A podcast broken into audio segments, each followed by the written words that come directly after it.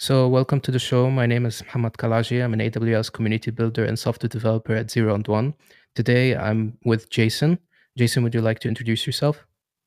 Good day. My name is Jason St-Cyr. I live in Ottawa. I'm a director of developer relations right now. And I've spent almost my entire career and life here in Ottawa, Canada, with my family. I've got 3 girls, which is a handful, all very young, and a beautiful wife that helps me get through this crazy life that we're going through these days.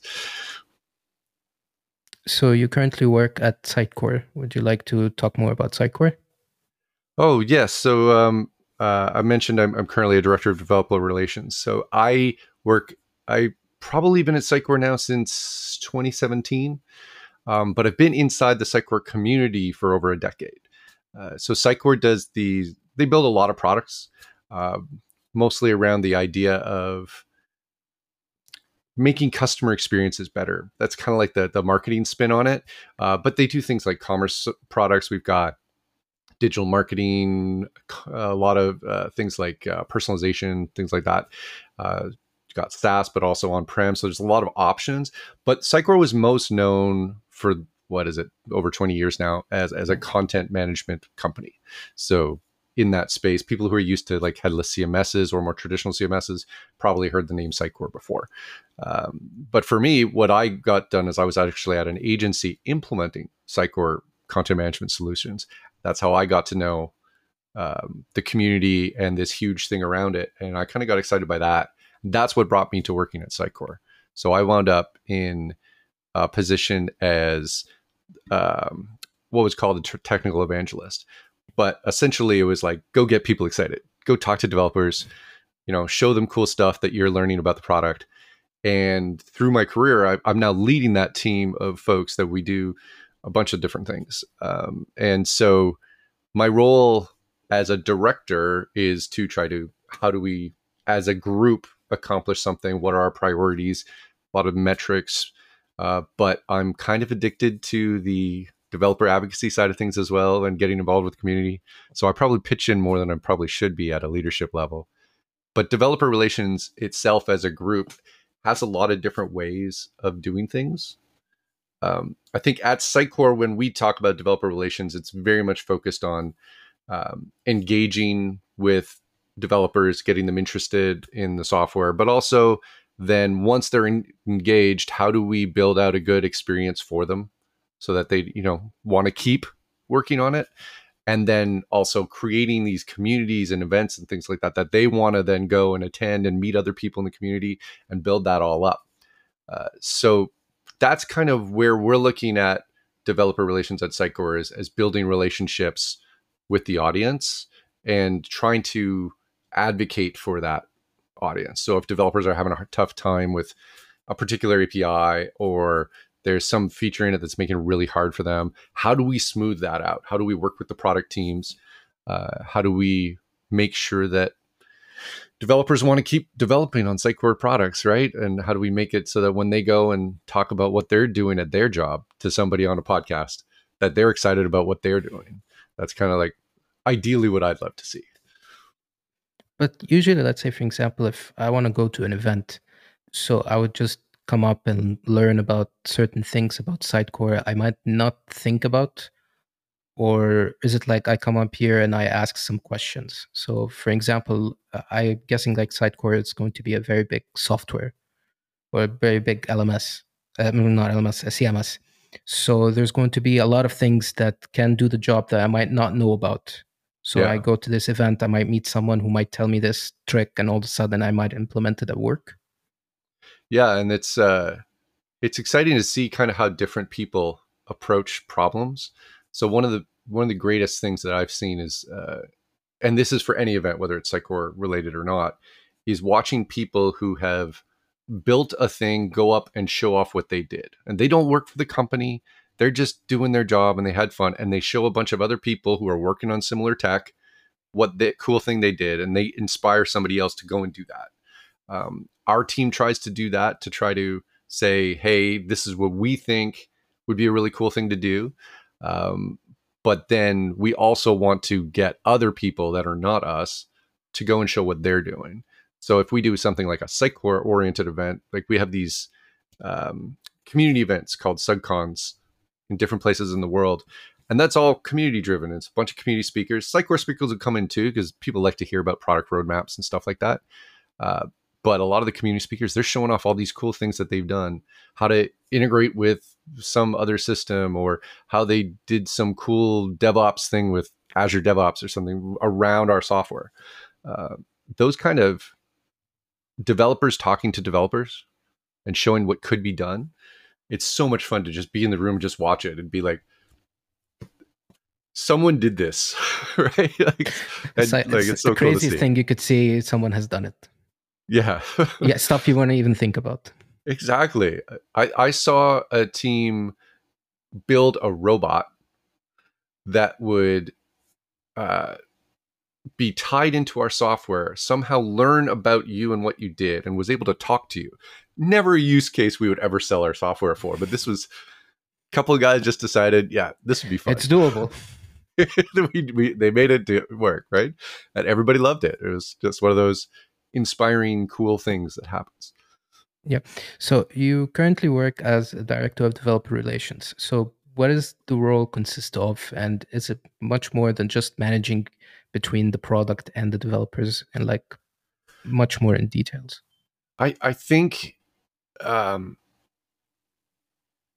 so developer relations itself has a lot of different things. I think if I focus in just on my role as the director, I have a whole team. So I have a people management aspect to my job, right? So I'm trying to keep a group of people working on developer experience and community and our developer advocates, and keep that group aligned on what's the biggest fires today, what are our quarterly half OKRs, what are we measuring against, what are our targets, how are we doing? So there's a level of that comes to my job of the team management. The other part of being the director is also, how do you go and work with the other parts of the organization and make them understand what you're working on, how that's helping them, find out ways you could help more, because sometimes there are people who they're facing problems and they don't even realize that there's a group that could help them or is already helping them, and they could just leverage stuff and they don't have to start from scratch. So there's an aspect of that. There's an aspect also of trying to, who was it? Emily Freeman. I don't know if you know Emily Freeman. I think she's currently at AWS. She's a great person in the DevRel community who used the word human router to describe our roles. There's this concept of like, you just wind up connecting with so many people that you wind up having people come to you for things that are unrelated to what you do, just because you've connected to so many people, and you start routing people and going, you know what? I know this team that has exactly what you need, and you connect these people together. And you can do that inside the company. You can do that outside the company. But there's that aspect to the job, I think, as well. That's beyond the, doing relationships with developers, which is obviously the key piece everybody wants to do, is like, how do we get developers to be more connected with us? It's like the term, I know a guy who knows a guy. It's like, exactly. Yeah, it's like I know a guy who knows a guy who knows a guy who works there who can help you. Exactly.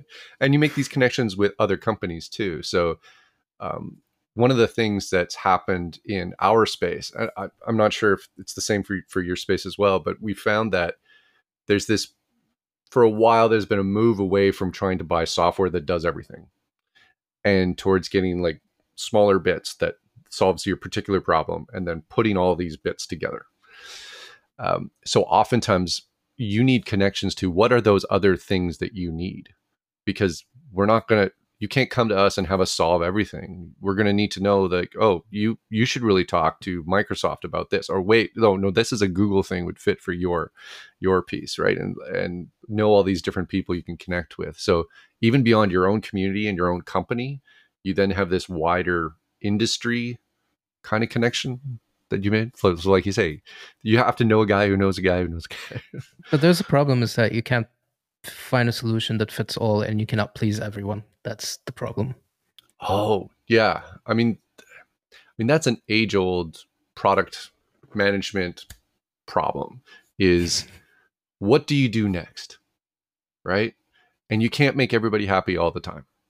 So you have to look at, okay, how much impact are we going to make by making a change? If we go in this direction, are we, is it a small group? Is it a small opportunity? Or is it a big opportunity? And going towards a bigger opportunity, you might not make a small group happy. And that's that decision that can be hard because you can't get everybody happy. And sometimes if you try to make everybody happy, you wind up with this thing that doesn't have like a vision because it's just like a hodgepodge of a bunch of stuff together. It's much more complicated. I'll give you like an example of this. There's a tale of this ship for a king. I forgot the name of the ship, but the king have this like a medium-sized ship and it has like 200 cannons. And then all of a sudden he wants 400. And then he wants a bigger ram on the front. And then he wants to have more aesthetics from the inside and the bigger everything. He instead of the ship finishing in, let's say, 2 to 3 years, it took like 10 years. And the moment that ship went into the sea, it sank. Because it has all those shiny features. It has everything that everyone wants. Actually, the king wanted. But it has everything that wowed everyone out. But yet it sank because it has so many things that it's illogical to have it at a certain level. So most of the time, those kind of people just create, let's say, like a plugin, or they create, let's say, like a side stuff and just connect it with the existing server, a service. And then all of a sudden, they just either sell it as a service if it's working out. So you start seeing products on top of products. Mm-hmm. Definitely. And that happens at all layers, right? Like somebody's building a server somewhere. They've got the hardware. They're building the steel. And someone's like, yeah, well, I can take the steel and I can make a rack. Then I'm going to put our servers in, and they're building on top of that. And then someone goes, well, I'm going to sell the service around managing those servers. And then someone's, I'm going to build the service around managing the people who manage the service. And it just layers up, right? Till somebody pulls a plug and it all comes crashing down.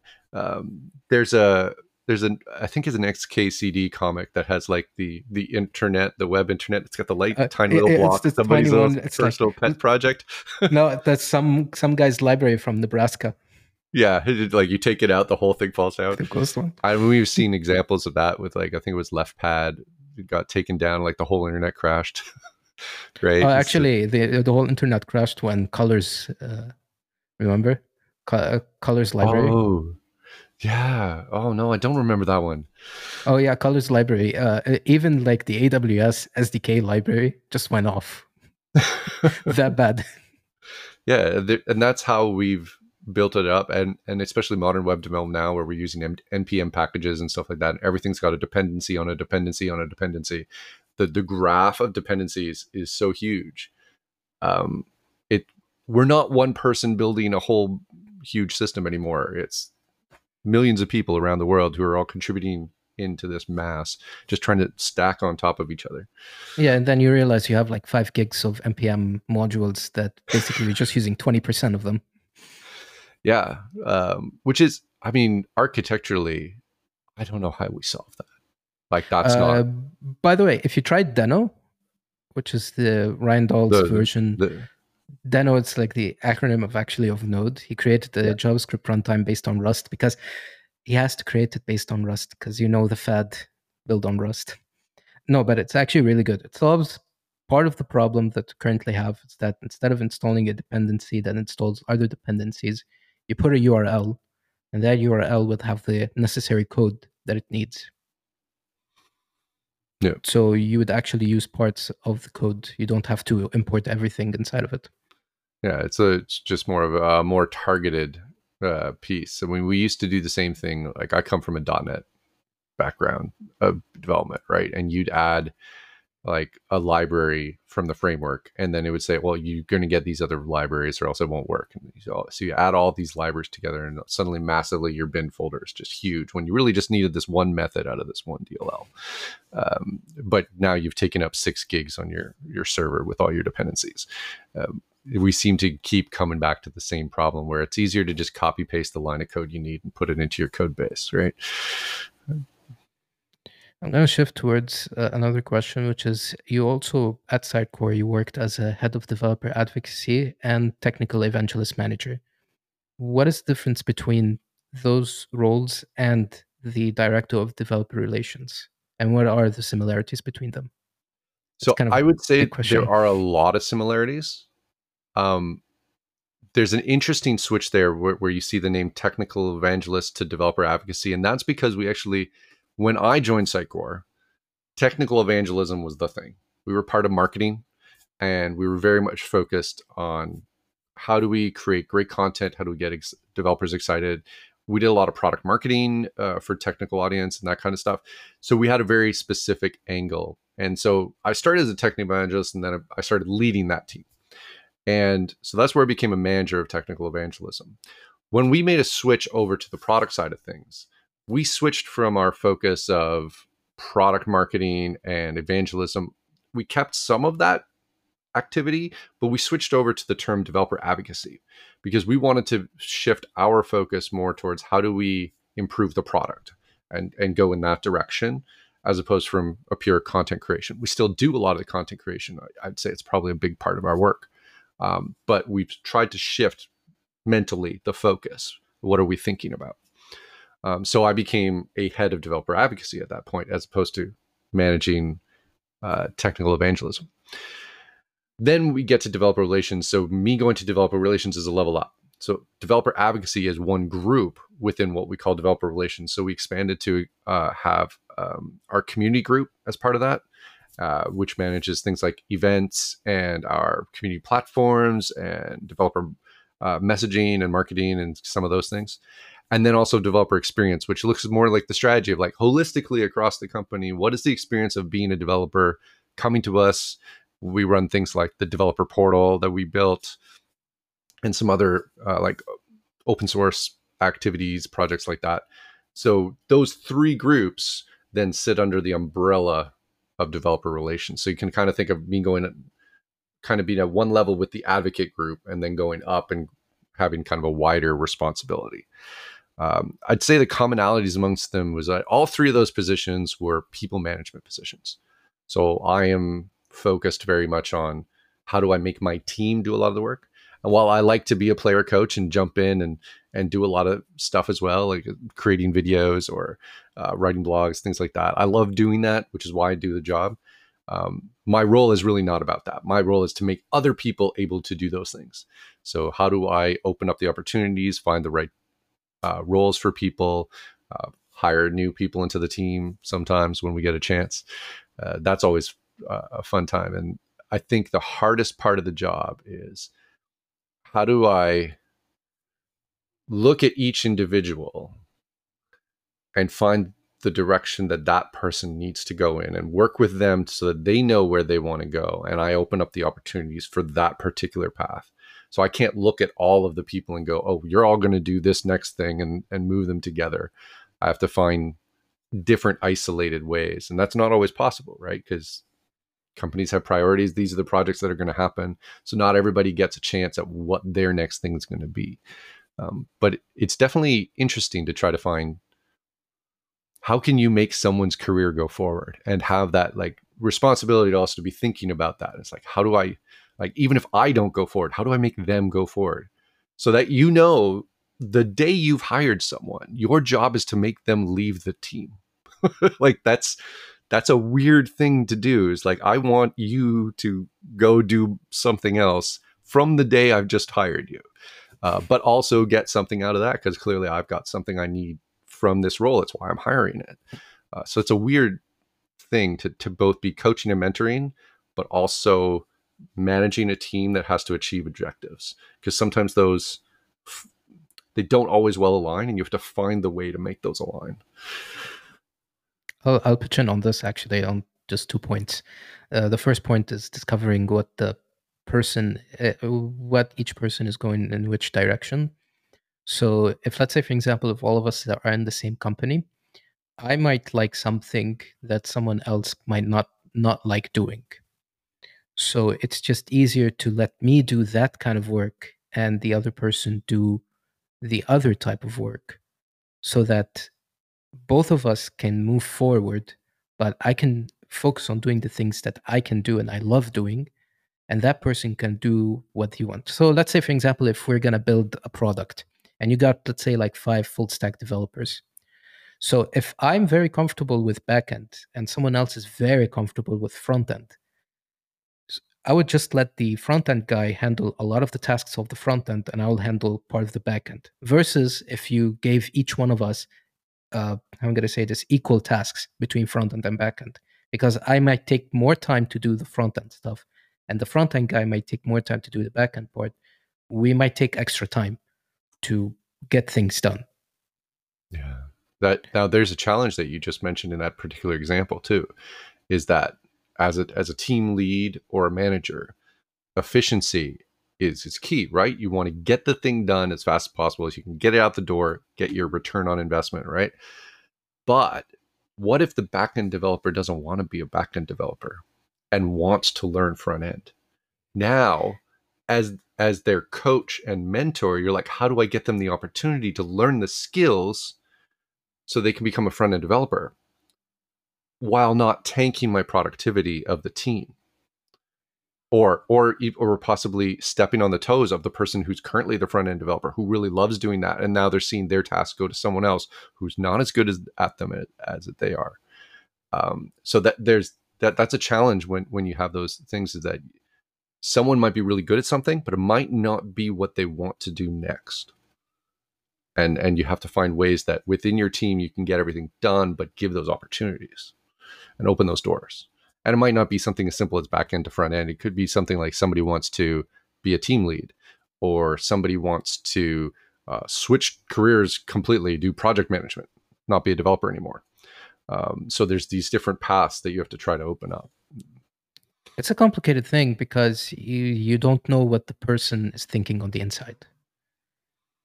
And you don't know how. That's why we have to talk. It's quite difficult. But what I would just recommend is basically would start with, let's say, for example, you start giving them small tasks and start to see if they're moving forward toward this. So let's take the example of the backend guy. You want him to learn frontend, not because you're forcing him or anything. It's just you want him to become a better employee, a more valuable employee that you might benefit from him later on. You can give him some tasks and you start seeing his productivity. If it starts affecting the efficiency of the product of moving forward, I may say, okay, let me just decrease those tasks a little bit. I think I might starting to push his limit a little bit. And then I'll start giving him tasks later on and see throughout, let's say, a year or 2 years, since it's going to take some time. You can't evaluate people on a very short time. In like a year or 2 years, and I see the amount of tasks that this person have done. Have he done a decent amount of tasks, let's say front-end tasks, that I can evaluate and say, okay, he's moving forward, or he's not doing that much? Yeah, you're right. You're talking about the performance evaluation side of the job too there. You're right. Like somebody might want to do something, but turns out, yeah, maybe this isn't for you, or you need to put in like way, way, way more time to learn it. And it might not be at this job that you can do that. Maybe you need to go and take a boot camp or something to catch up a little bit, because on the job, it's just not going to work. Yeah, you're right. That's a really challenging part of those switching and learning skills pieces. I know one of the challenge too is tech changes. Every developer everywhere, not just developers, everybody, everything's changing. And so we're in this constant learning mode. Not everybody is great at learning new things all the time. And that can be rough on everybody. I've talked about this in previous podcasts about should you be like someone who's going to learn stuff as it coming up, or should I just stick with what I want? There are cases, if you're really good at what you're doing, if it does the job, you're making ends meet, everything up, and you're doing it, just keep on doing it if you're good at doing it. Otherwise, switching to a different field might be a better option. So I'll give you a very prominent example about this. So let's say you're a .NET developer and you've been writing .NET for years, okay? You're really good at writing .NET. It's something that you've been doing for like, let's say 10 years. You're much more better off to, let's say, keep on doing .NET because it's not going to go anywhere. It's not that. Then actually learning other stuff and waste your time on doing them while compromising your work. I would add to that, though, it can be fun to learn new cool things, as long as what you're doing is it's not your, you're not trying to do that as your main job. So for example, I'm not a daily developer anymore. My background has been years and years and years of .NET stuff. I'm learning Azure functions now, how to do that on Node and JavaScript. I'm trying to learn TypeScript. I'm trying, like, I try to learn all these things because I want to know about them, or at least enough to like comprehend when somebody's telling me about the latest thing that I know what's going on. When everybody started getting into Docker and containers, right? Like, I was like, what is this thing? Yeah, but the thing is that you still work as your regular job while doing those. Yeah. I don't try to claim I'm a professional, React developer all of a sudden. No, but I'm just trying to say it's like you do your usual job, which is developer advocacy, you're director of developer advocacy, you do all of this, and then you learn this on the side. It doesn't compromise your current work, but some people are willing to compromise the current work so they can shift the role. Yeah. Oh, well. Now you start to get what I mean. If you can find a place where that's allowed, that is a great, you should find those types of companies. If they have those spaces for where learning is part of the job and you get paid to learn, that's ideal. That's what you want to find, because then you can, what they're saying is we want you to do that and we'll give you money to do that, but that's very rare. You're right. Most people, what their salary is for you to bring a proficiency level. You are an expert at something, or you're really good at this, and you're going to do this job. This is what I'm going to pay you to do. Anything outside of this, I can't pay for.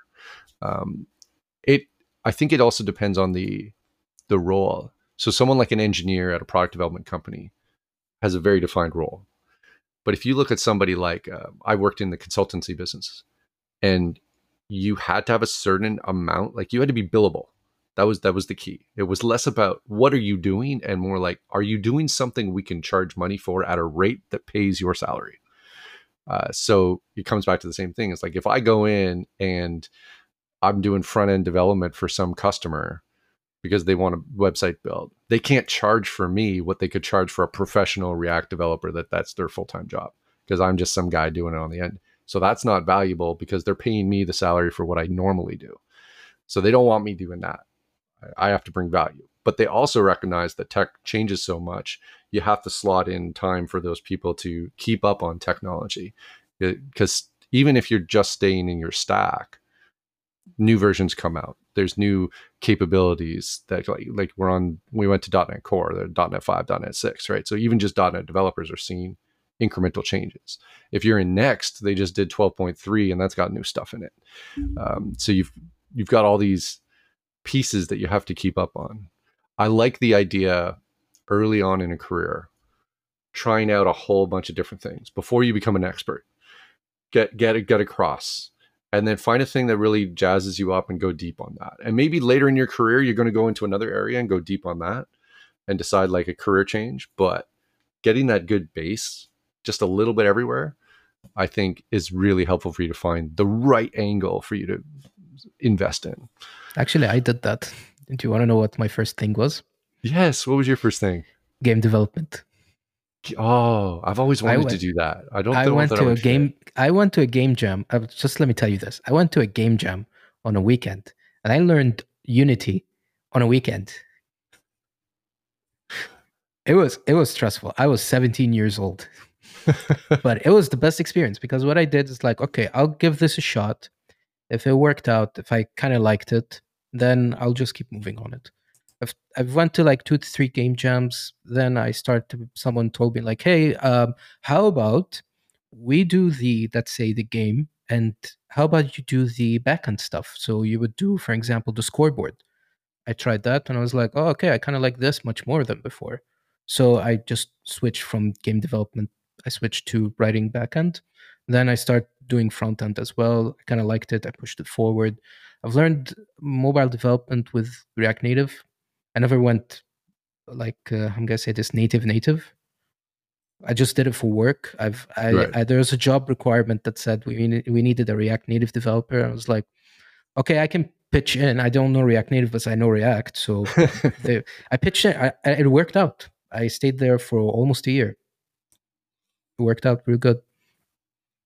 Yeah. So you went the approach of trying a bunch of different things, see what kind of like yeah, but then I what you do. Yeah, but then I took the safe spot and I just focused on doing this. I'm learning other stuff, but they're taking a lot of time to, like, let's say, take time for them. Yeah. So as you start to age forward, so let's say I'm 24 right now. I'm still relatively young, but you're a kid. I've got shirts older than you.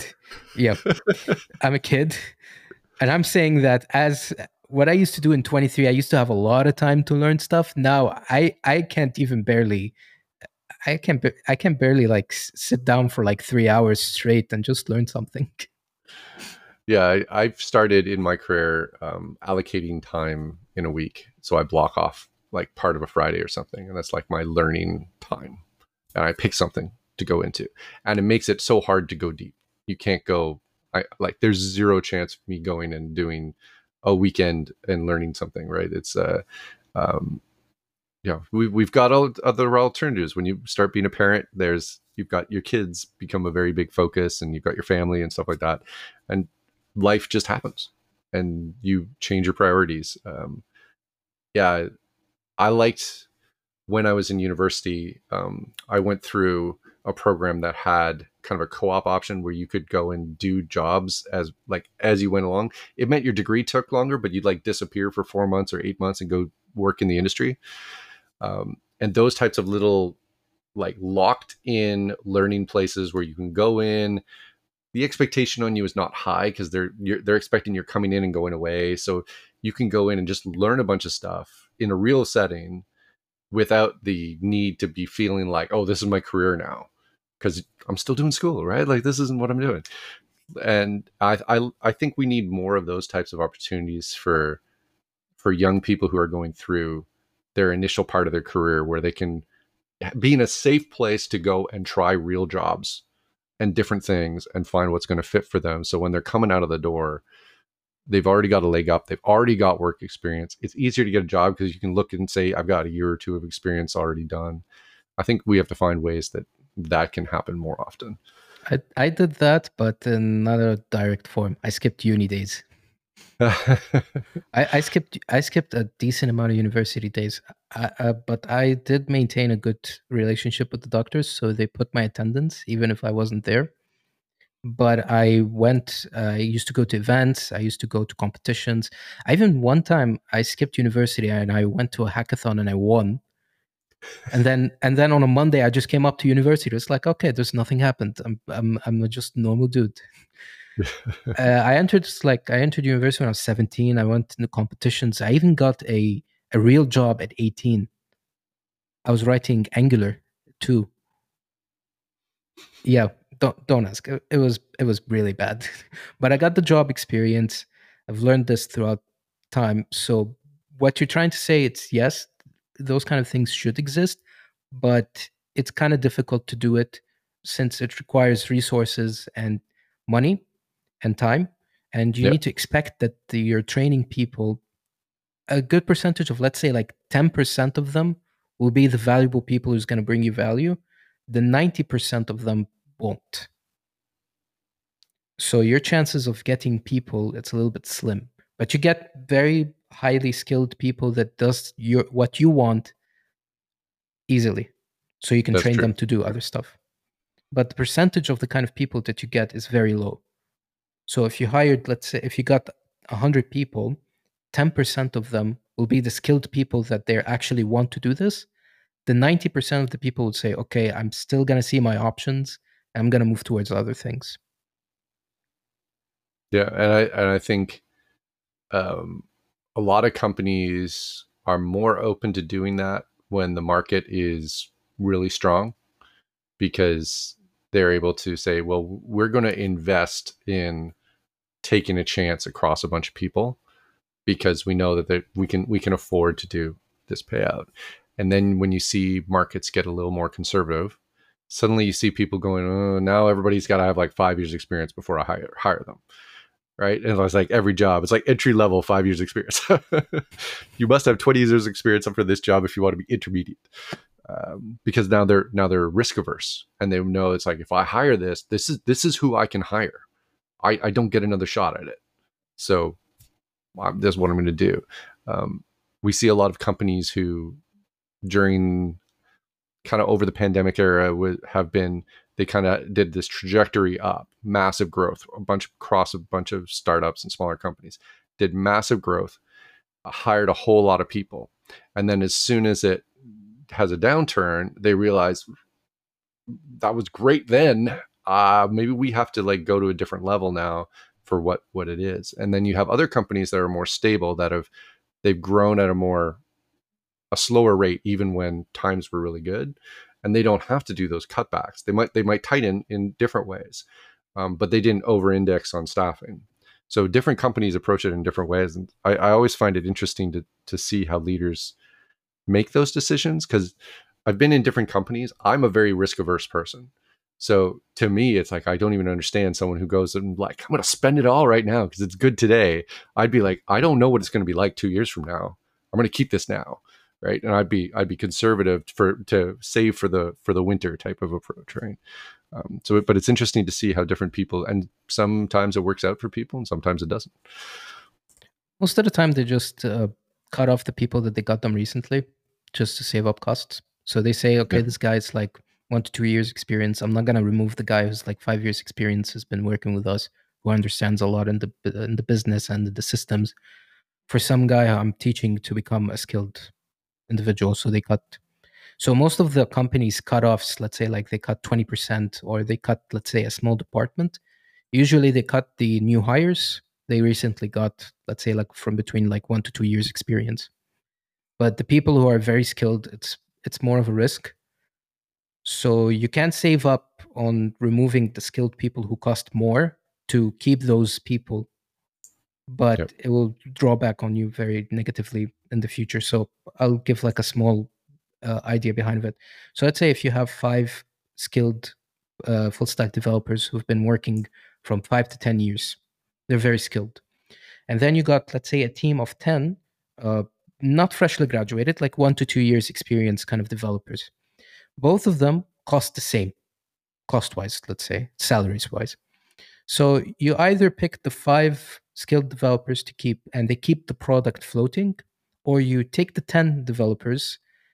You have 10 people, so you can maximize the amount of tasks that you want to do, but the amount of risks that you're going to get from those people is going to increase, because they might go into loopholes that they don't know where to get out of, versus the skilled people who already know the loopholes, they'll get out of them or find a very easy solution based on their experience.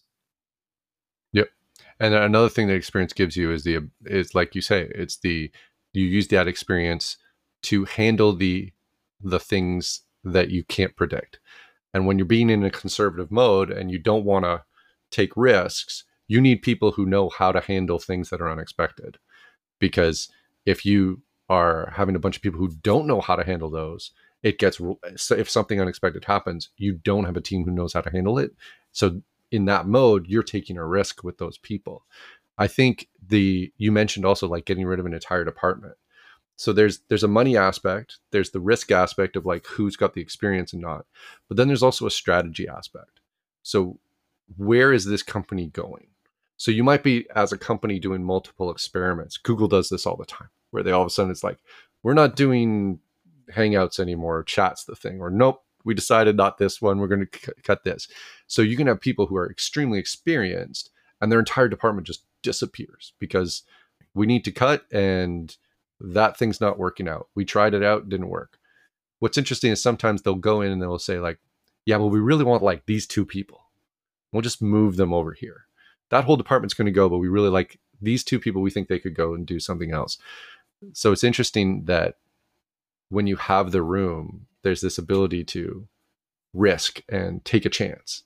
And then all of a sudden, then you find out what is truly valuable to the company when things start cinching up. And I think that's a mode that across the world right now, we're seeing a lot of, right? Where people are making those decisions of like, what is important to me for real in this company? What do we really want to do? And who do we really need here on the team? And that is rough, because there's good people who are really good at their jobs who suddenly don't have a job anymore, and that's it's hard to see. And then a lot of people are in a position where they can't hire. So even though that's a great person, we could really use them over here, but you don't have a job to give them. And that's, it's hard to, as a person who likes to help, it's hard to see that when I see people that are good, people that I know, and they wound up losing their jobs. Life's tough. Yeah. The only thing we can do is, you know, try to connect them, try to do that human router thing. Do I know someone who knows someone? Do they have a job, right? Like, how do I make those connections? That's about all we can do. But that's actually, I just want to ask about the whole human router kind of thing. But doesn't this give you like a very uneven advantage versus others?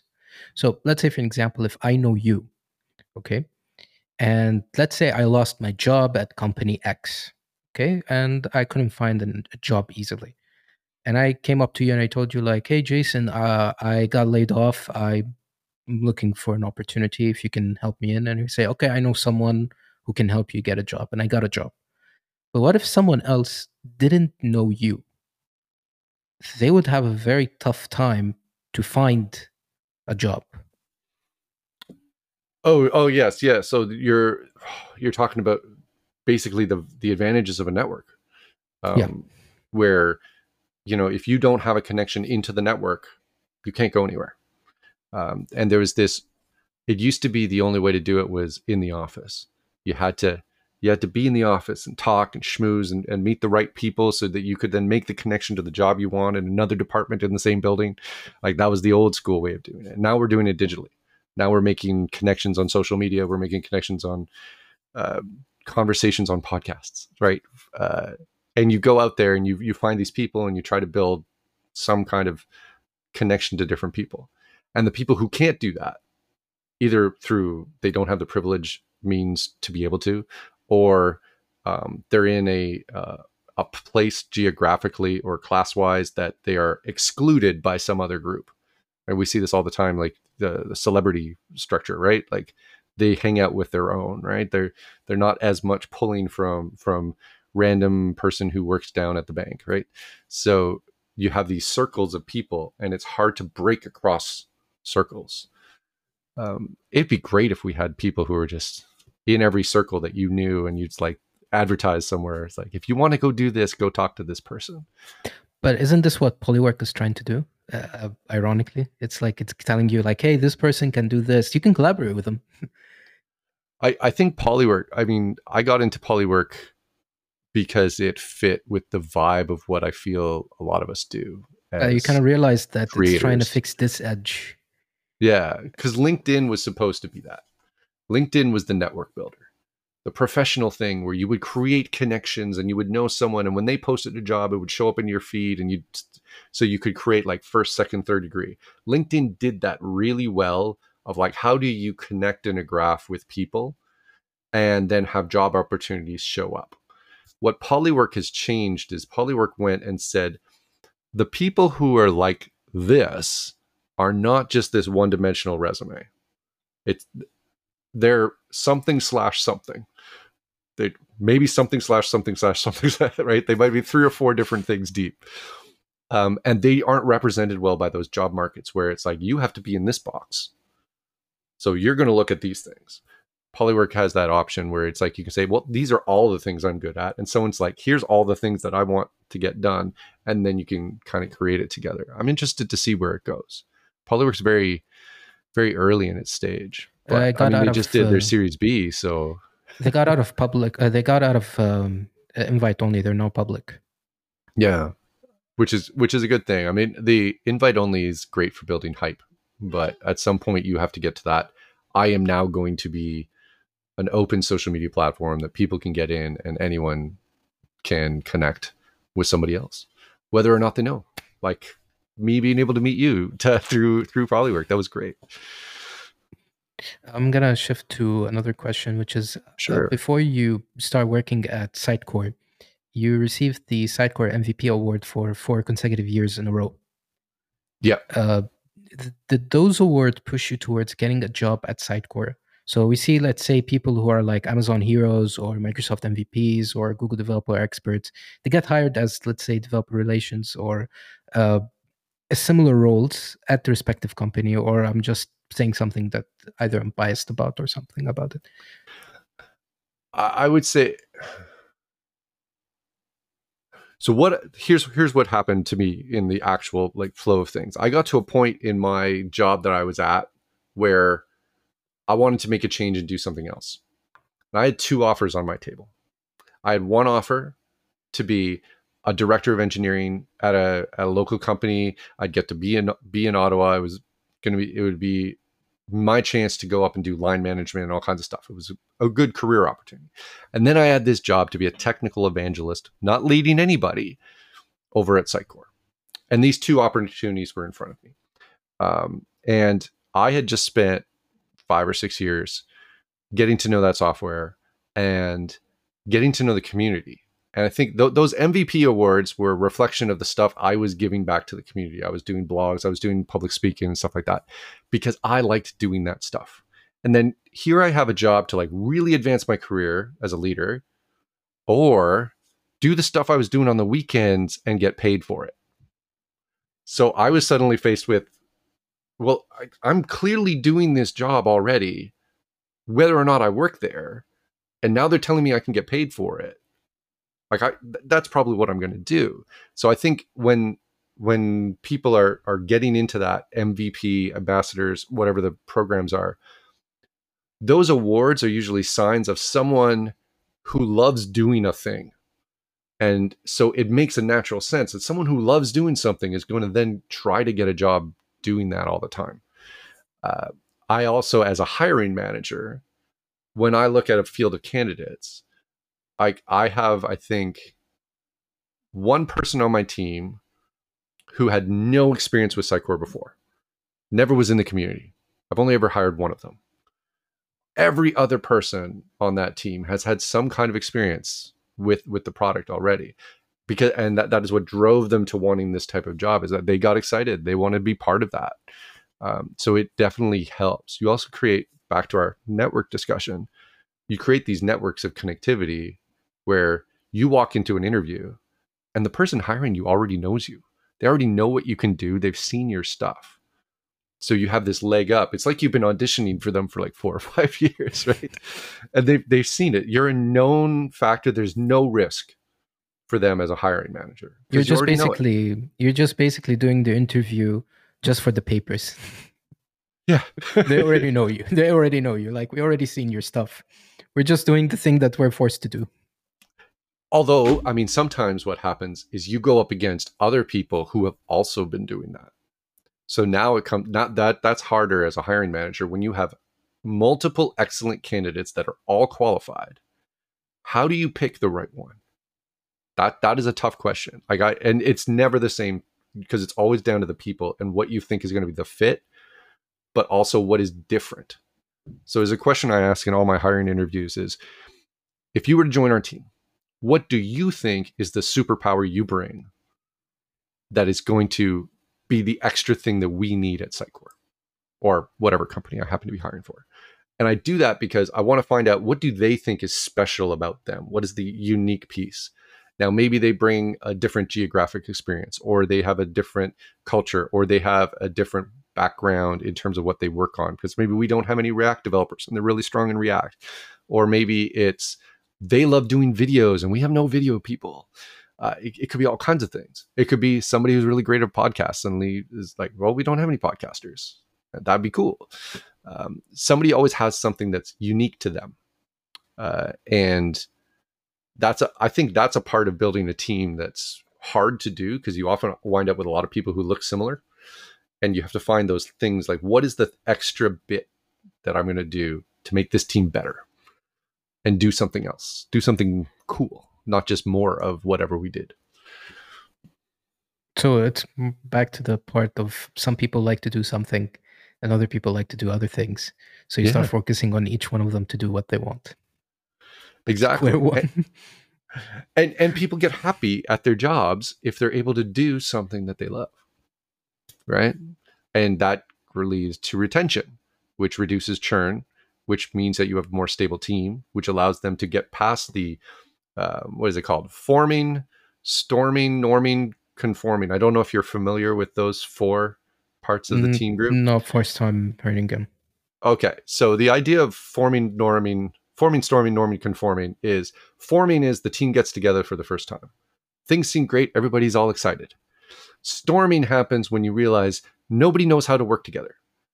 This is a new configuration. Our output and efficiency is not so good.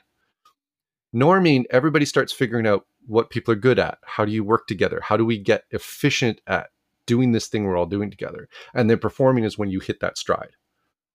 So every team is going to go through that as they gather together. And every time you change the configuration, you might have a team that's been together 7 years, you add somebody else new, you're back to forming. But the more you have a base, the easier it is to go through. But if you keep a team constantly in that loop of churning, where people are not retained, where you're not building a team good together, and this goes for anything, whether you're building software, whether you're on a hockey team, whether whatever it is, the more you churn people in and out, the more you're stuck in forming and storming, and you never get to performing. And here's the thing, because some of them, remember when you said the part where you hire someone, you expect them to get outside? They reach the position that they've learned most of the things at this current formation. So they say, okay, I'm going to go do something else. I'm going to start my own thing, or I'm going to see something new. Yeah. Which and also affects. Basically, that takes you back. Now you got a new level of performance that you have to adjust to, and you have to go through that cycle again. And so you don't want to, for example, if you're leading a team, you don't want to have your entire team suddenly go back to forming, right? And go back to the beginning. You need to have it so that you can cycle it in and have a way to continually deliver what you need to do, but allow the opportunity to people to go back and start a different path if they need to.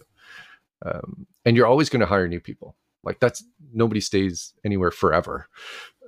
It's going to change. But the more you can make people want to do the job with that, be in a group that matches what they want to be around, the more you can create opportunities for them to go in the direction they want to go, the longer you can keep yourself at that more performance stage. But some people do stick in their jobs forever, not because they might like it, but out of fear. Yeah, it's becoming very rare to, you don't see the people who start at a job straight out of school and then retire out of the same company much anymore, right? There's a lot more mobility, and that's helped a lot because, especially early in a career, if you want to advance, the best way to increase your salary very quickly and increase your job title is to jump laterally to a bigger company, then jump up to a smaller company, then jump laterally to a bigger company, and just keep doing that zigzag. And you can go from junior to senior very quickly. Yeah, but the problem is if you're doing it if you do it a lot, it's a very red flag that something's wrong with you at a certain level. I think I used to think that earlier in my career. I think I've come around to the fact that it is now more accepted that people are in a more of a gig economy now, and that people are doing the job that they want to do that gets them where they need to be, and that the allegiance to the hiring manager is not there. That the power has shifted a little bit more to the worker. Not all the way, but a little bit more, such that people go like, I'm here. My job is, this is not my job. I'm already thinking about the next job, and that they're doing this. And now that I understand that that's a thing people are doing, I don't see it as a red flag when I see somebody has that move. But I plan for it. I go, this is a person that I should expect is only going to come in to get what they need, and then they're going to go somewhere else. And if you plan for it, you know you're expecting it, and you adjust appropriately, right? But sometimes, especially if they're gonna bring you something you need, like you got to compare it against what else you have, right? Yeah, but about something unique. Most of the time, people who work from big corps, they leave the big corp. Either they become a tech lead or a CTO. I've seen this. I've seen this a lot. I even discussed about this in a previous podcast, where you find someone who works at Google like 2 to 3 years, and all of a sudden he leaves. And then he's a CTO at a company. Mm-hmm. Hey, that's that FANG money, big experience, big scale. You come down, that company is going to learn from all that experience. Yeah, it didn't come for cheap. Doesn't come cheap, no. Nope. I'm going to shift to another question, which is, you worked as a senior solution architect at Nonlinear Creations. Oh, yeah. That's how I got into the whole Sitecore world. Yeah, I've talked about Solution Architect in a previous episode, but it's either like pre-sales help or post-sales help in the Solution Architect's world, where you either assist the client before starting the project to tell them what fits, or after the project is developed or it's coded, or after the product's been launched, you start to give them advice on how to optimize, let's say, on costs or making things work efficiently. Is this the same? It's, let's say, at Nonlinear, or it's something else? I think we had some similarities there. Nonlinear was a small agency. I worked in the Ottawa office, but there weren't a lot of us who had the solution architect title. So we wound up doing a lot of the different roles. I would say a portion of my time was involved with potential customers. So in our specific position, when I was doing this, we were trying to get jobs to implement Sitecore software for a company. So some company had gotten to a point where they're like, I think we're going to buy this Sitecore software. We need someone to build something up on this. Who's the dev team we should bring in? Who's the strategy team? Who's the design team? And our agency had all those different teams that could come in. So we would go in. And someone like a solution architect would be around to be able to answer the technical questions. Like if someone's asking, okay, so we want to do X, Y, and Z. Is that something that's feasible? What does that look like? And we could come up with like, well, here's a potential architecture you could go with. This is what a project would look like. Here's the type of skill sets you would need. And we could kind of come up with that. So they would get an idea of what a project might look like. But I would say a majority of my time was actually running dev teams. Sometimes I was the dev team. So it depends on the size of the project, right? So something comes in, it's like an upgrade project. I would just handle it. I would handle the customer. I would do the project management. I would do the build. I do the deployments. That would be the type of thing. But it was like a senior team lead role. Sometimes my teams were like 7 or 8 people. I had people offshore that would be working. And my job was to make sure I had the vision of what we needed to do, work with the customer. We also sometimes had project managers, sometimes we had product owners, and they would help with that kind of leadership with the customer. And then I could focus more on the tech and be in the how do we deliver mode. So that was for really big projects. I could be like a delivery lead. But one of the things that was probably the hardest to do was to wear all those hats. When you had a team of like 4, and then like, you're the project manager, you're the product owner. So you're defining all the requirements, you're meeting with the customer, you're designing it, you're the tester. When the teams start getting smaller, you're having a lot of hats. So one of the things we had to do on any given project at the very beginning was to be like, we know these are all the hats that people have to wear in a project. Who is it that's on our team? Who's going to wear these hats? So that everybody would know at the beginning, this is what's going to go. So the fact my job said solution architect was what I was being paid and sold as, but what I did didn't necessarily match that because every project's different. Every customer comes in, they've got a different budget, they've got different requirements. That means different sizes of teams, different things that need to be done. Maybe one day I'm building up Team City integrations and deploying stuff, and the next day I'm writing .NET code. Next day I'm writing automated tests for like unit tests of something, right? It's like you don't know which project you're going to have.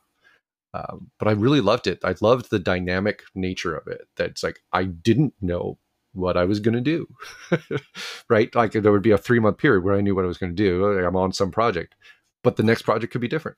And so there was a lot of learning that could happen. And I was working with all these people doing different stuff I didn't know. I didn't know anything about Scrum before I was a solution architect. That wasn't something I really got into. And then all of a sudden, hey, I know Scrum. It's like this job has like this very weird tasks. Like you don't know what's gonna happen. It's like Wheel of Fortune. Today I'm gonna get project management. Yeah, yeah. You don't know what it's gonna expect. Yeah, it's you do a lot of learning on the job. So we talked earlier about you have all these things you could learn and you're not necessarily good at, but you find out what things you're good at learning. I think so. I know I should never do UX.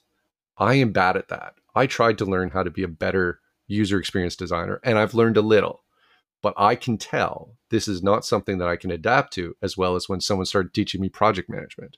And I was like, wow, this fits really well with the stuff I've already done. And so there's like people pivot where they go, I'm going this way in my career. Nope, I'm going this way. And I've always been more of a like, how do I do a slow pivot? Like, how do I keep within a very small degree of it? And then that eventually gets you somewhere else that could be totally different. That's going to take you some time. So you can ensure that you would have a safe transition rather than having a spike transition and risk something. Yeah, as I mentioned, I'm risk averse. So that's the path I went. I think some people have more of the nature to like just jump in, and they'll be like, I'm a developer. Nope, today I am now going to be an entrepreneur and I'm going to become a CEO. And they just pivot, and that's what they're doing now. And some people can do that. That's not a thing I've been able to get. Hey, if it works, it works. So yeah, we're not going to blame them. Yeah. Like, all the power to you.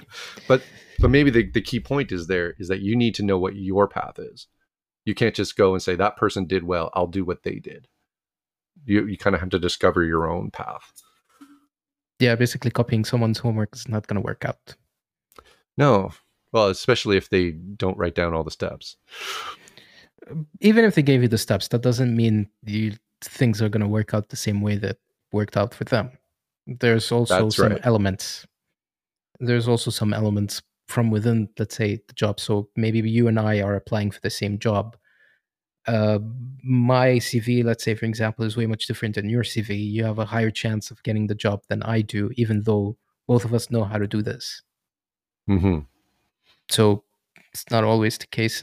I'm giving an example, but there's other cases. But it doesn't mean if you and I are going to do the same thing, we're going to get the same result. If we're going to get the same result, then what's the point of doing it in the first place? You have a formula that's working, then that anyone can do it. Yeah, and some people have natural talents as well. And this is what, like in sports, you call it scouting, right? And you have to get better at that. Like Steph Curry could stand beside me and show me how he shoots threes all day long. Zero chance I could ever break it into the NBA. Doesn't matter how tall I am, right? It's like there's some people who just, they've done a lot of work and they can do it. And there's no way you will emulate them. It doesn't matter how long you pay. You're missing that bit. And I see this in my own job where it's like, there are certain things I wish I could do. I don't have that last bit, the special thing that makes that person able to get it to the next level. That 1%. Yeah, whatever that part is that's in their DNA or their soul or whatever it is, there's something that enables them to have that ability to go and do it better than someone else who has the same experience.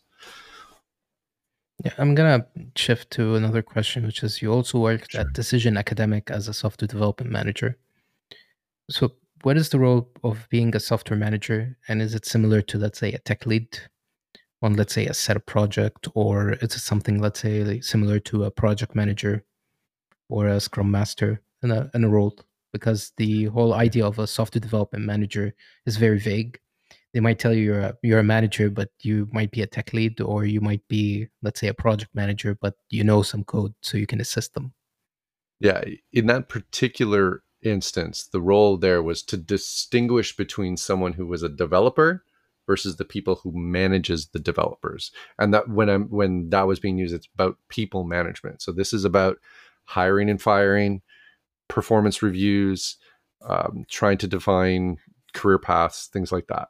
So a people manager has a very distinct role from a team lead. But often you're doing both jobs. So as a software development manager at Decision Academic, it was a small company. It was a small R&D group that I had.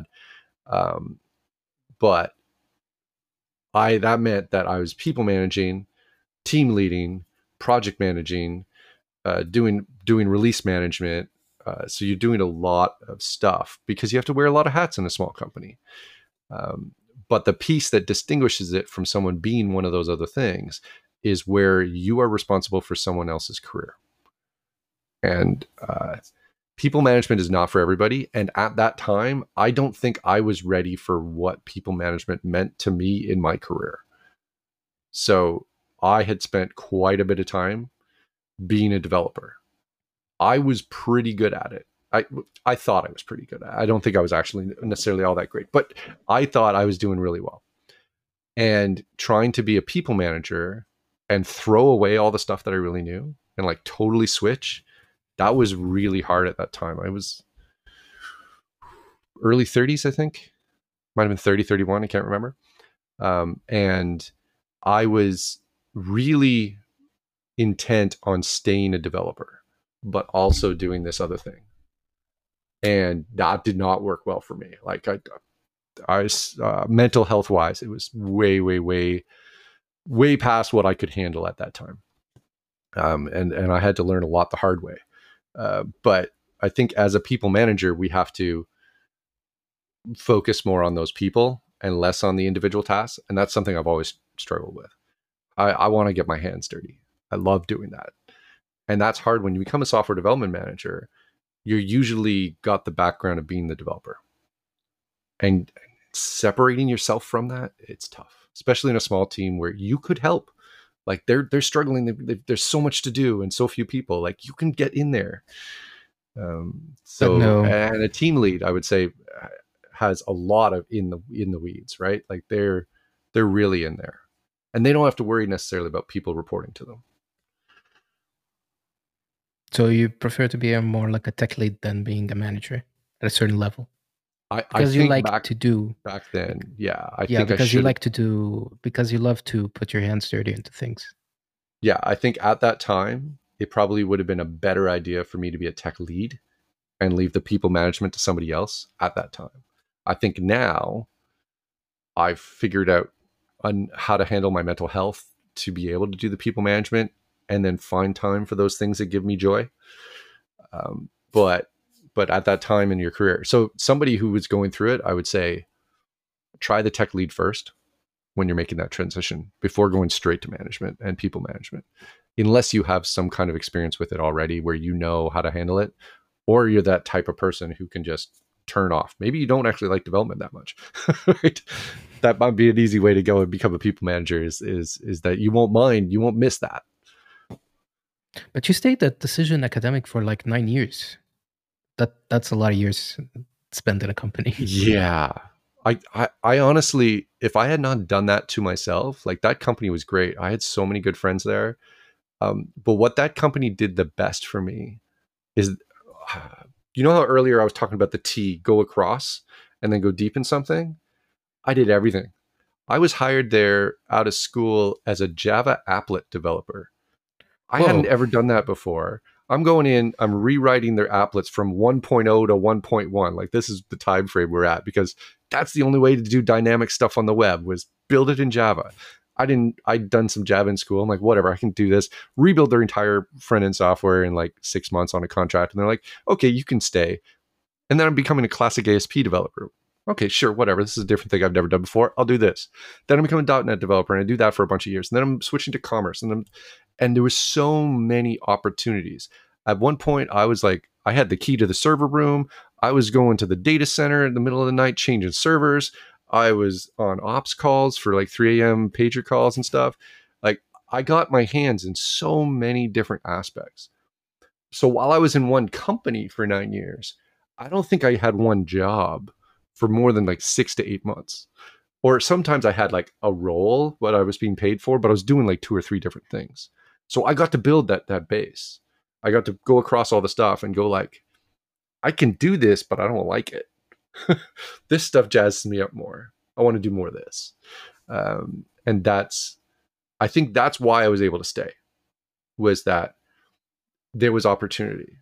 And anywhere I've worked, I've looked for a place where it's like, are you hiring me to do this thing for the rest of my life? Or do I have a chance to do something else? Because in 2 years, I'm going to want to do something else. So you were the Swiss knife of the company? In small companies, almost everybody winds up trying to do that. The people who do well, I should say, are people who can pitch in on whatever. And they might not be the best at it, but everybody can kind of pitch in because you don't have enough people to have specialists for everything, right? Like we had one guy who was the IT guy for the entire company. So if you have to carry a heavy server, that one guy needs some help, right? And so somebody's got to learn and somebody's got to help do these things. And so you pitch in when I think if you're young and you have the opportunity at a company like that, try these different things. Put your hand up when someone says, "Hey, do you want to help out?" It gets appreciated and you learn something. You might hate it, but at least you tried, right?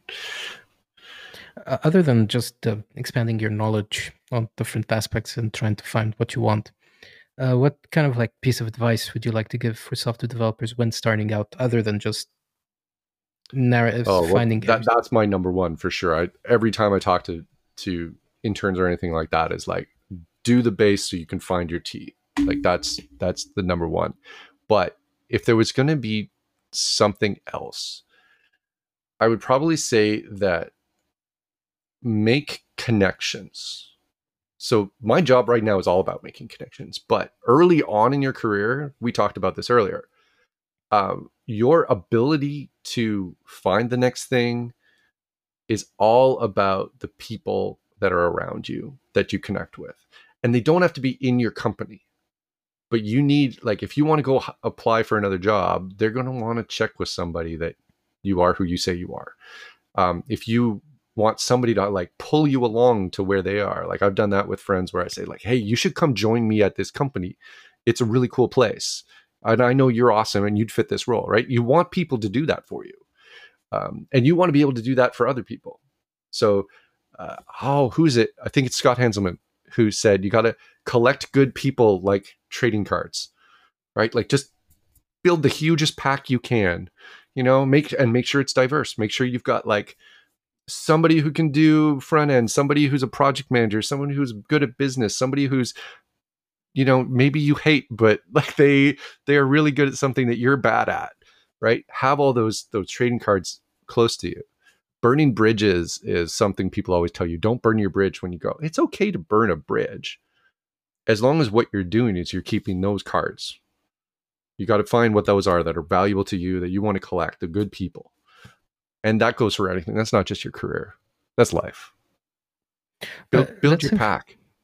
Build your pack isn't like, for example, if you want to build your pack, do I have to get like certain things to validate my pack? So let's say, for an example, some people go towards certificates as an example, since it gives you the sense of validation. Yeah, let's say, for example, I have like 5 AWS certificates. I'm doing my 6th at the end of September. So I'll have like 6 AWS certificates. But someone's going to come up and see, let's say my CV will come up and say like, oh, this guy is a skilled person. He has 5 AWS certificates. That means he has a set of knowledge of AWS. Then I would consider hiring him. But that's not the case, because some people might be very good at AWS, but they don't have the certificates. Yeah. I'm a little bit biased here because I went the no certificate route for a very long time. So my particular way of going about things was that I didn't believe that certificates were going to say that I was good at something. I had to show it. That's always what I believed, is I have to show someone that I'm good at something and then I'll get somewhere. Maybe that's why I stay at companies for so long, is that I'm investing in them to say, hey, I can do this. And it's like, hey, you let me do that, so I'm just going to keep showing you. So maybe that's why I do that. But I did switch at some point into doing certificates when I found out that it actually helped with an aspect for the company that they needed. So it was less about who I was as a knowledge perspective, but it was more about, okay, like some company has to show that they have 6 certified people to any customer that they go talk to. And if I'm coming in and I don't have a certificate, I'm down at the bottom of the pack, because they need to hire somebody who has a certificate, because they need to go improve that number. And some of those companies, they'll be like, you're really good, I'm going to hire you, but you have to go get a certificate right away, because I need to put that on my wall. Like, we had a certificate person walk out and I need a new certificate person. So that's where I see certificates as a huge value, because they're seen as valuable in the marketing of a company to other potential clients. And so then you are part of that commodity. You're part of the sales pitch. So it helps with that differentiation. And I think a lot of people want to have certain certificates, especially on their profiles, so that when people are searching, like recruiters and stuff, you'll get pulled in, you'll get more opportunities. So it depends on your approach. Are you waiting for someone to call you, or are you knocking down the doors, or are you working a network? If you've got your cards and you're getting your jobs all by who's in your deck, your certificates don't matter as much, right? You're working your network. But as soon as you're trying to go outside of that, nobody knows you. What you did before doesn't matter. How good you are, nobody knows. So how are you going to show that? Certificates are one way. You need a form of validation. Some form of validation. I like GitHub repos I've seen on developers who don't have certificates. You can go look, and they're showing you. They're writing blogs. They're building stuff. That's the approach of like, here is my resume, but it's like my portfolio. Like, look at my portfolio. You don't need a certificate to know I'm awesome.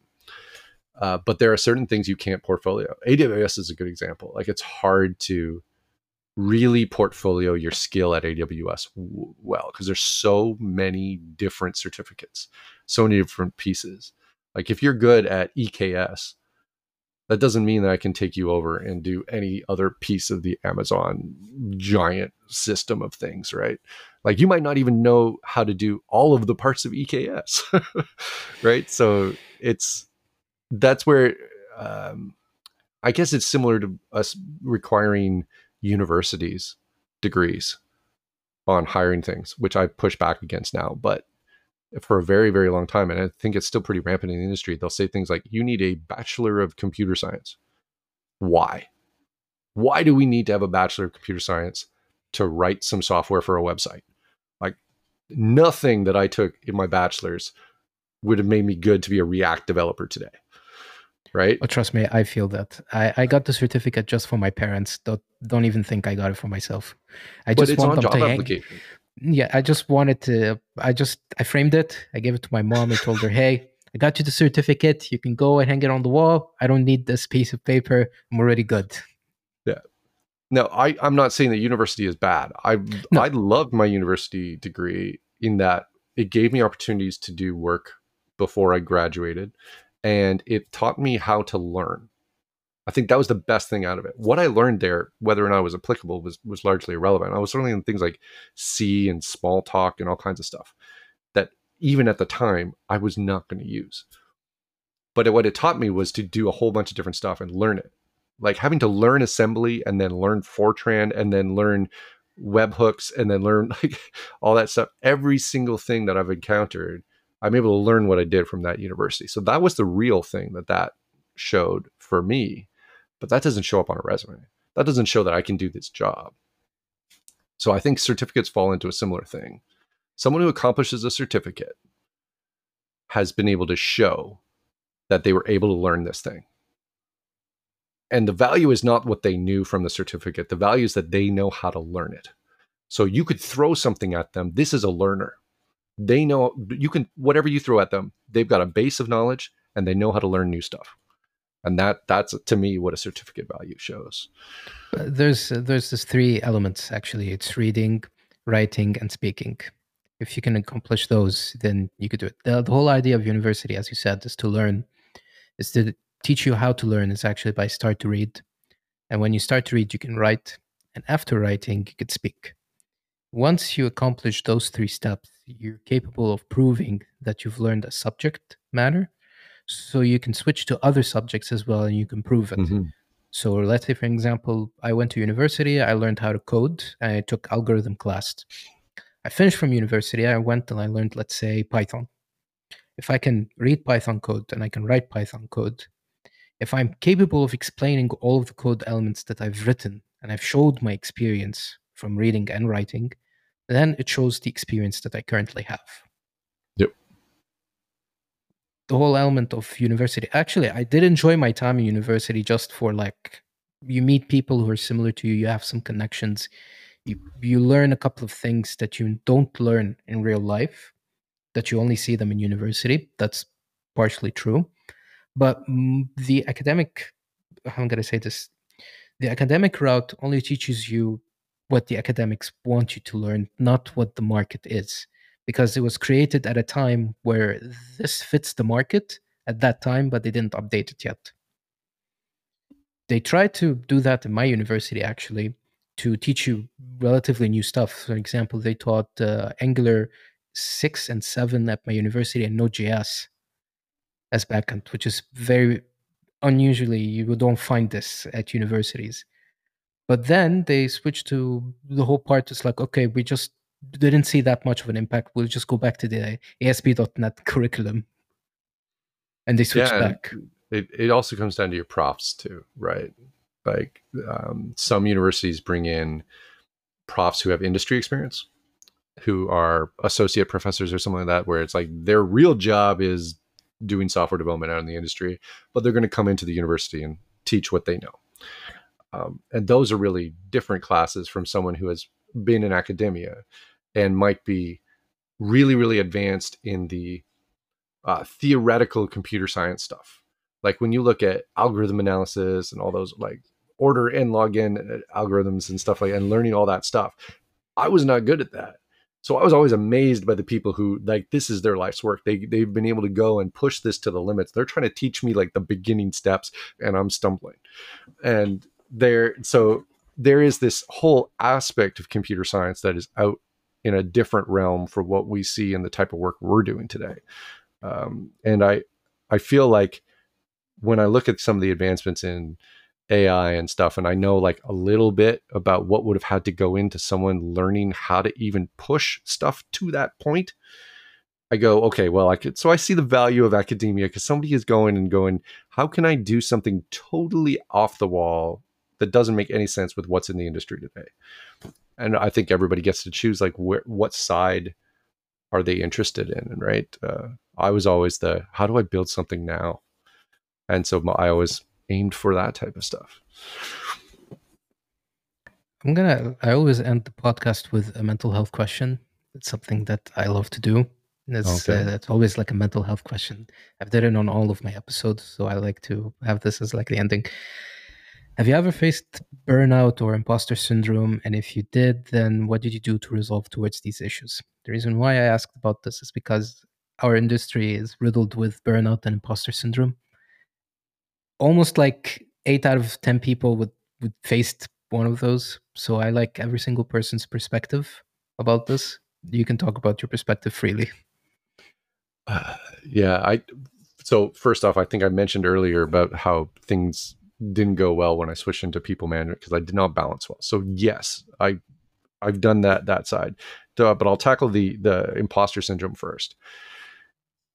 I'm probably having imposter syndrome like right now, but I've always felt, and the tricky part about imposter syndrome is you feel like you're doing something that maybe someone's going to figure out you don't know how to do. And then you can't tell, is it I feel that way because I don't know what I'm doing? Because other people don't know what I'm doing? Or because everybody doesn't know what they're doing? And because of that, you're always in this mount, like you can't learn. It's not like you go talk to someone and be like, do you think I know what I'm doing? And then they're like, yeah, it looks like you know what you're doing. I'm like, yeah, but do I really know what I'm doing? you can't get to the answer on it. Right. So I think the imposter syndrome is a tricky one to get around. I think it's a human condition problem. Like we are naturally questioning of our ability. Some people are really good at just thinking they're awesome and all the time, whether they are or not. Like, and I don't have that, but I feel like maybe I've gotten to the point where now I know I'm good at certain things. I have enough experience to have shown that it's like other people have told me I'm good at these things. What I'm doing today may not be that, but at least I have a base of like certain things I can be okay about. I don't know if you've faced that at all with you. I mean, you're only getting started here. So there's this Dunning-Kruger effect. Do you know about it? It's the more you learn about things, the more you start questioning yourself. The less you know about things, the more you think you're very good at it. Yes. So I'm not going to bash people about this, although I like sometimes to bash on people, no offense. But sometimes the people who think themselves they're really good at something and they take pride on it are basically the type of people who just don't know about stuff.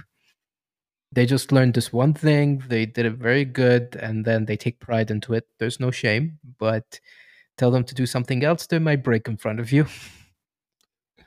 It's totally normal. I think that's it's hard to do because you want to have confidence, because the confidence gives you the ability to go forward and try something that you didn't do before. But here's the thing. If you weren't confident in what you're doing, why would you try the next thing? How would you take the next step? Here's the fine part is that we start to talk about how do other people see me. But here's the funny part is that they see that how others are seeing me as well. So it's not about how people are seeing me. It's basically I'm afraid of how. I'm going to explain this is that people are not afraid of other people. People are afraid of themselves. But the other people, they're not checking you out 24/7. They're basically fearing about themselves as well. Yeah. So 90% of the time, they don't even know what you're doing.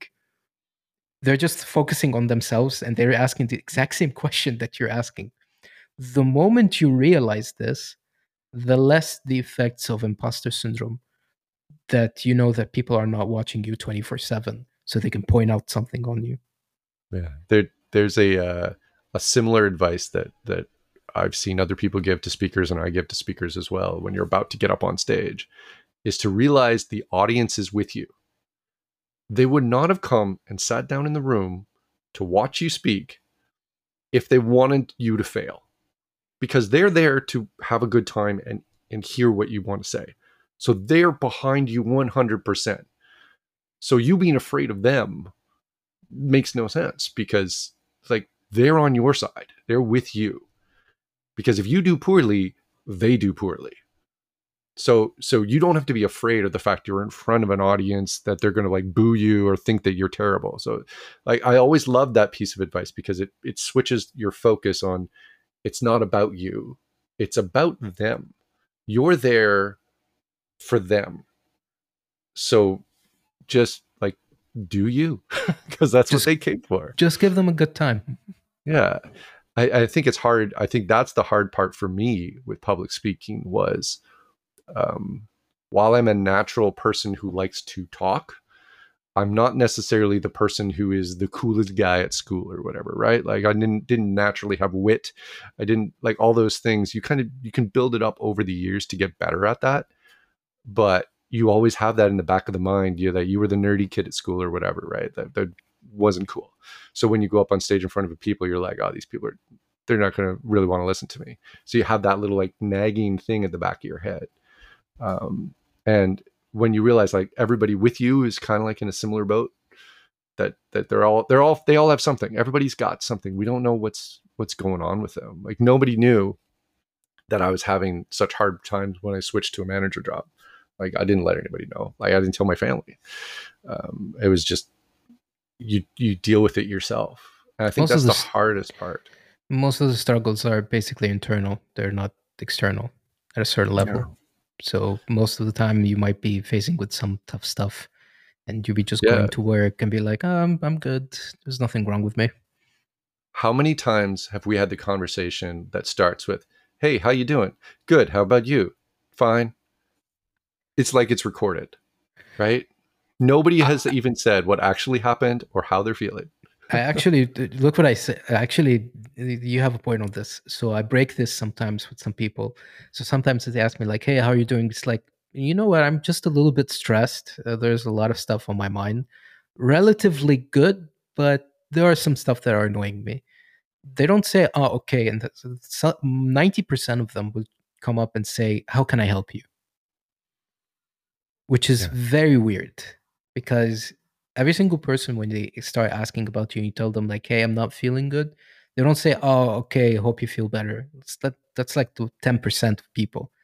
90% of them will come up and tell you like, hey, can I help you with something? Like there's something wrong with you and stuff like that. But it just takes from you the initiative to do that. That's you're right. Like that's the hardest part, is to open up about these things that are going on. I think that's why in the last couple of years, we've seen more of a push of people to talk about mental health in our industry, is that for so many years, it was something you had to keep to yourself. Don't bring it to the office. Don't bring your problems. Like, that's not what we're here for. We're not supposed to be talking about that. And now there's more of an acceptance for people to share that things are not okay. There's people who will now say, it's okay to not be okay. And accepting that when you are having the troubles and you're feeling down, chances are the person putting on a good face in front of you has something going on with them too. They're in the same boat. And if you talk together, you might be able to help each other. Now, it's a great, great sign of the type of people you are around, Mohamed, that 90% of the people around you say, how can I help? That is the type of group you want around you. Yeah, you want those people who want to lift you up.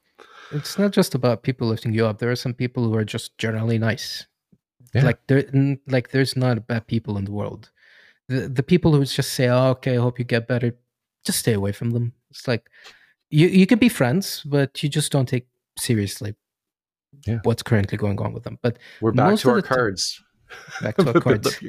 But most of the people, they come up and tell you like, hey, you want me to help? Even your managers at work. So if you're dealing with something and you come up and you tell them like, hey, I'm not feeling good these days, I'm dealing with something, they're not going to tell you, oh, okay, go fix your stuff and then come back, because they know this kind of thing is going to impact them as well on the company wise.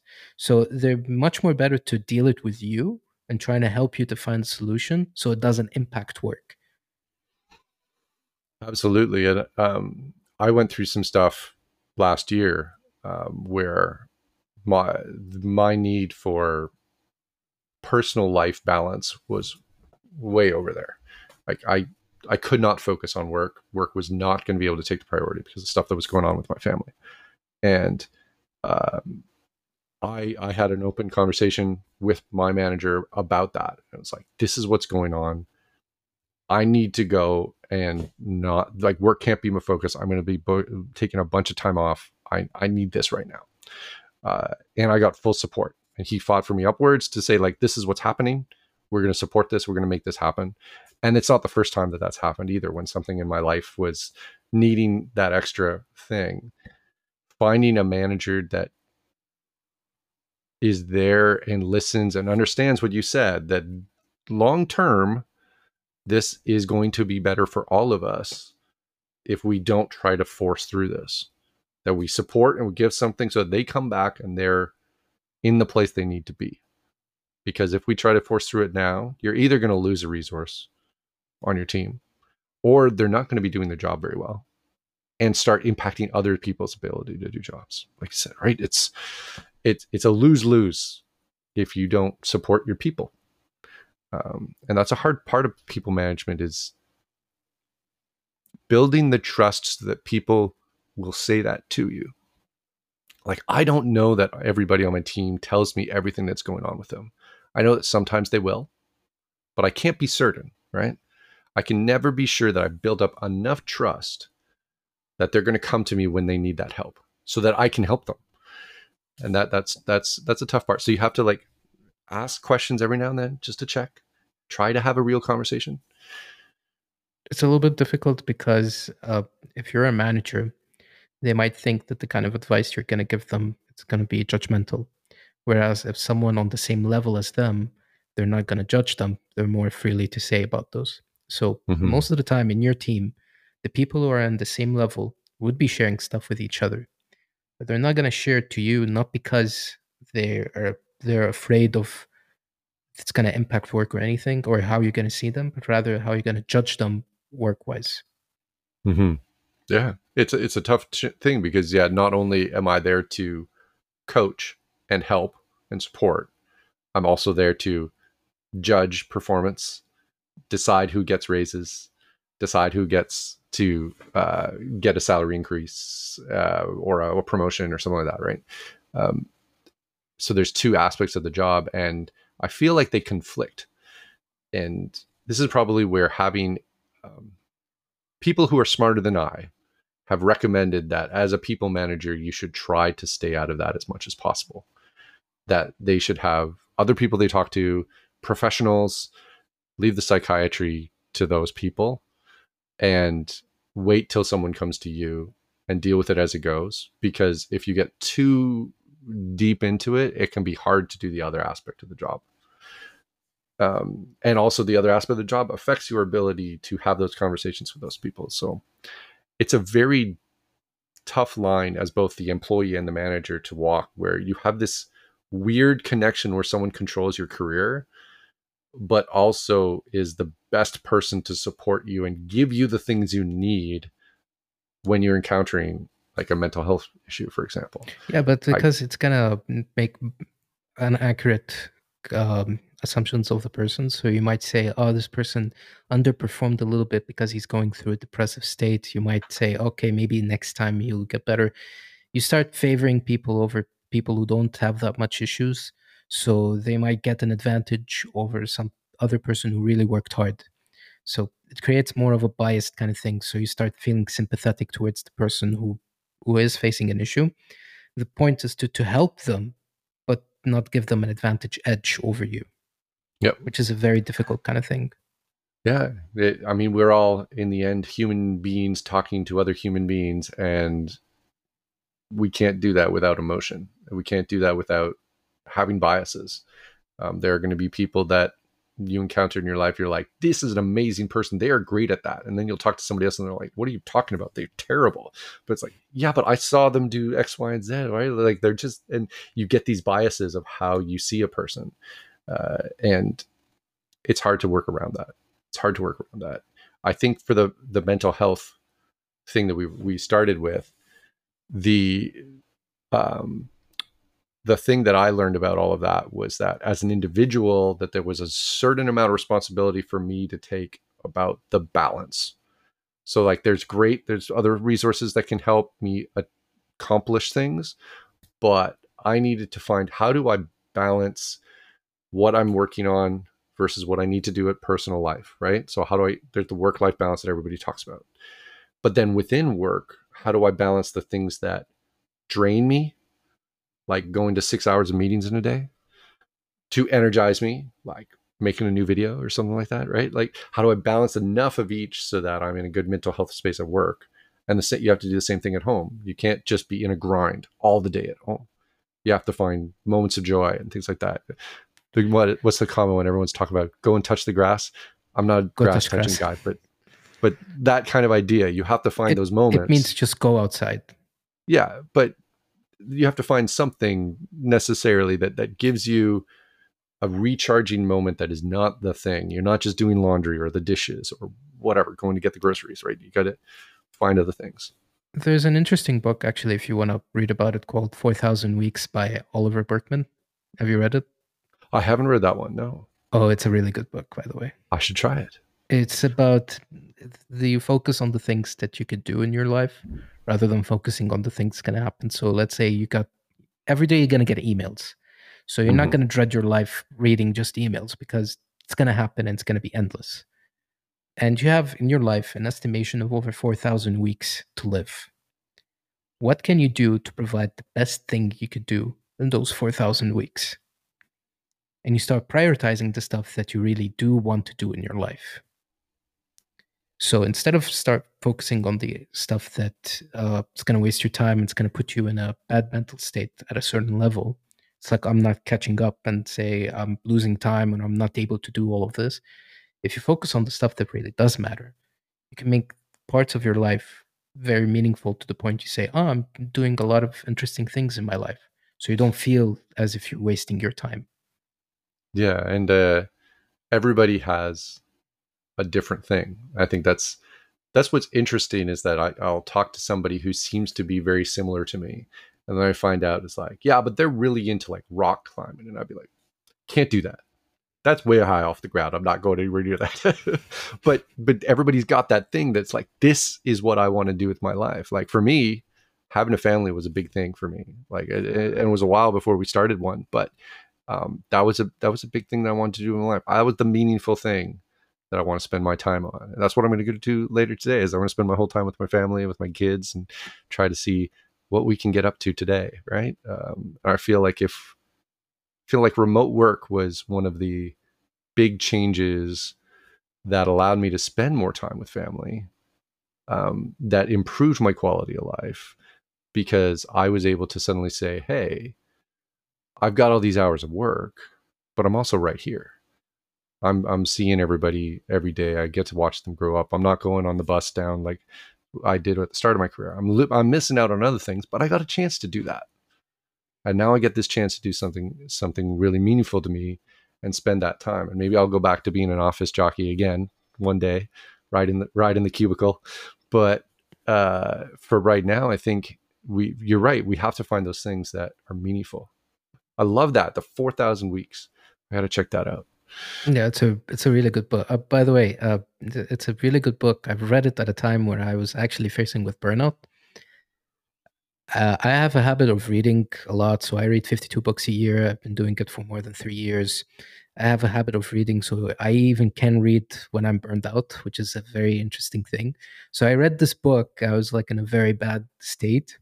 So I read this book in a cafe on a Sunday. I was like reading this book. I was like sipping on Americano coffee. And I was like, okay, I'm going to read this book. It's been recommended. And I was just reading it. It's like, holy shit, my life changed. Just like one day on a weekend. And then I went back home. I've put on a notebook. I start writing stuff that I want to do. I've recalibrated my entire life and I moved forward on it, which is very weird. And you've got so many weeks ahead of you to do so many different things. It's going to be amazing to find out what happens. What is going to be 100 weeks from now? What's going to be 200 weeks from now, right? No, it's like you start to expect, let's say, what I'm going to do now, but it's more about enjoying the process much more than the end goal. Mm-hmm. Because if I'm going to focus on doing, let's say, the end goal, you reach to it and then you say, okay, what I'm going to do next? And you get frustrated to the point that you say, okay, I've reached to my end goal. I have no purpose. It's not about the end goal. It's rather the process. So I enjoy doing things. So I enjoy writing code. I enjoy doing the videos. I enjoy writing the blog posts. It's not like I'm going to write 100 blog posts in, let's say, a year. Okay, maybe let's say I've written 100 blog posts in the first 4 months of the year. Mm-hmm. Okay, then what? Does this mean I have to stop writing blog posts till the next year? No, you just enjoy the process. You keep writing blog posts because you love writing blog posts. It's not about the number. It's about, I want to do this. Yeah. And when you put numbers that are quite difficult to reach, you get frustrated to the point that you sometimes even burn out because you say, okay, I have this benchmark that I can do, but I'm not doing, so I'm a failure, but you're not. Absolutely. Yeah, that's... I was going to say that when life hits you and you can't do everything that you wanted to do, that's always the point where you start feeling, I'm not doing enough. Like I'm not doing the right thing. And yeah, you're right. It's less about hitting a certain goal, and as opposed to making sure you're on the journey to the goal and not getting off your journey and stopping it, because if you stop. And you just stay with all those things that, how do you put it? The things that are going to happen anyway, right? Like the recurring stuff. Yeah, the recurring stuff. If that's all that's happening, and that's all that's on you, it just weighs you down. Yeah, and it's like I'm gonna be very realistic. You're gonna receive emails every single day. You're gonna go to work 5 times a week. Get up. There's some stuff that's gonna happen every single day. If you're gonna fret on those, eventually you're gonna fret your entire life over things that It's basically that every single human being does face with. So you get emails, I get emails in a day. Okay, this email can wait later on, but I can do something very fun that I want to do. Absolutely. There's no shame into that. But yeah, people realizing this is the problem. I think there's a lot of pressure on us to achieve certain things. Like when we grow up, we're told this is the way things are. You're going to do X, Y, and Z by the time you're X years old, right? Like I didn't hit any of those things. You know, I was always trying to do something else. And so you feel like you're always behind a little bit on everything. And there always seems to be something else that comes up that's like in the way of you doing that next thing that you really wanted to do. So I definitely have felt that where it's like, I feel like I'm behind. It's like, how do I catch up? How do I catch up? And you're not going to catch up. It's hard to change your focus to be like, no, I'm here now. Whatever's happening is happening. I can't deal with that. But what is it that's happening now? It's hard to change your focus to that. We're goal-driven somehow. It's like you focus on the things you do have control rather than focusing on the stuff you don't have control over. Yeah. And that's another hard thing. Like, there's so many things that we're exposed to that we get angry about or upset about, but we have no control over to affect the outcome. But we get emotionally invested in them. And that really hurts your mental health. And you have to recognize that that's happening to you. Like, it happens to me all the time. Like, doom scrolling on Twitter is like one of the worst things. It just tells you about all the horrible things happening, and you have no control over the outcome. Absolutely not. And you just, it feels like there's like, oh, there's no point to it. And that it's hard to bring your mind out of that and go, I can't affect that. But it's always eating at you. Like, this stuff is happening. And everybody's got that going on. And some people are going to be better at turning it off and compartmentalizing than others. I know people who are able to go through the worst possible things, and they're able to be able to say to themselves, okay, that is a thing that's happening, but I can't focus on it. This is the goal right now. I have to be here right now. This is what matters. And they're able to push it aside for a while. And it might come back later, but you know, it's going to hit you. It's going to hit you like a wrecking train later on, because no matter how you're going to do, it's still going to hit you a little bit. Yeah. So even if you say, I want to do this, I want to focus on this, and there's some other stuff in life, it's going to hit you. You might, I'm going to say this, you might move like a couple of weeks, but then you just get frustrated over the thing that's been pending for a while, that you should have done it, but you didn't. So it also weighs on you on a certain level. Yeah, I'm not sure if we'll ever solve that for everybody everywhere, but I think it's, what's important is the conversation that you're having with people, where you're getting people to talk about this and getting people aware that this is something people have to think about. And the more we expose people to the fact that this is okay to talk about, that this is something to acknowledge, I think that's going to be a big help. That's going to do an impact, because everybody can be aware that it's okay to talk to other people about this, and they don't have to go through it alone. Everybody's doing it.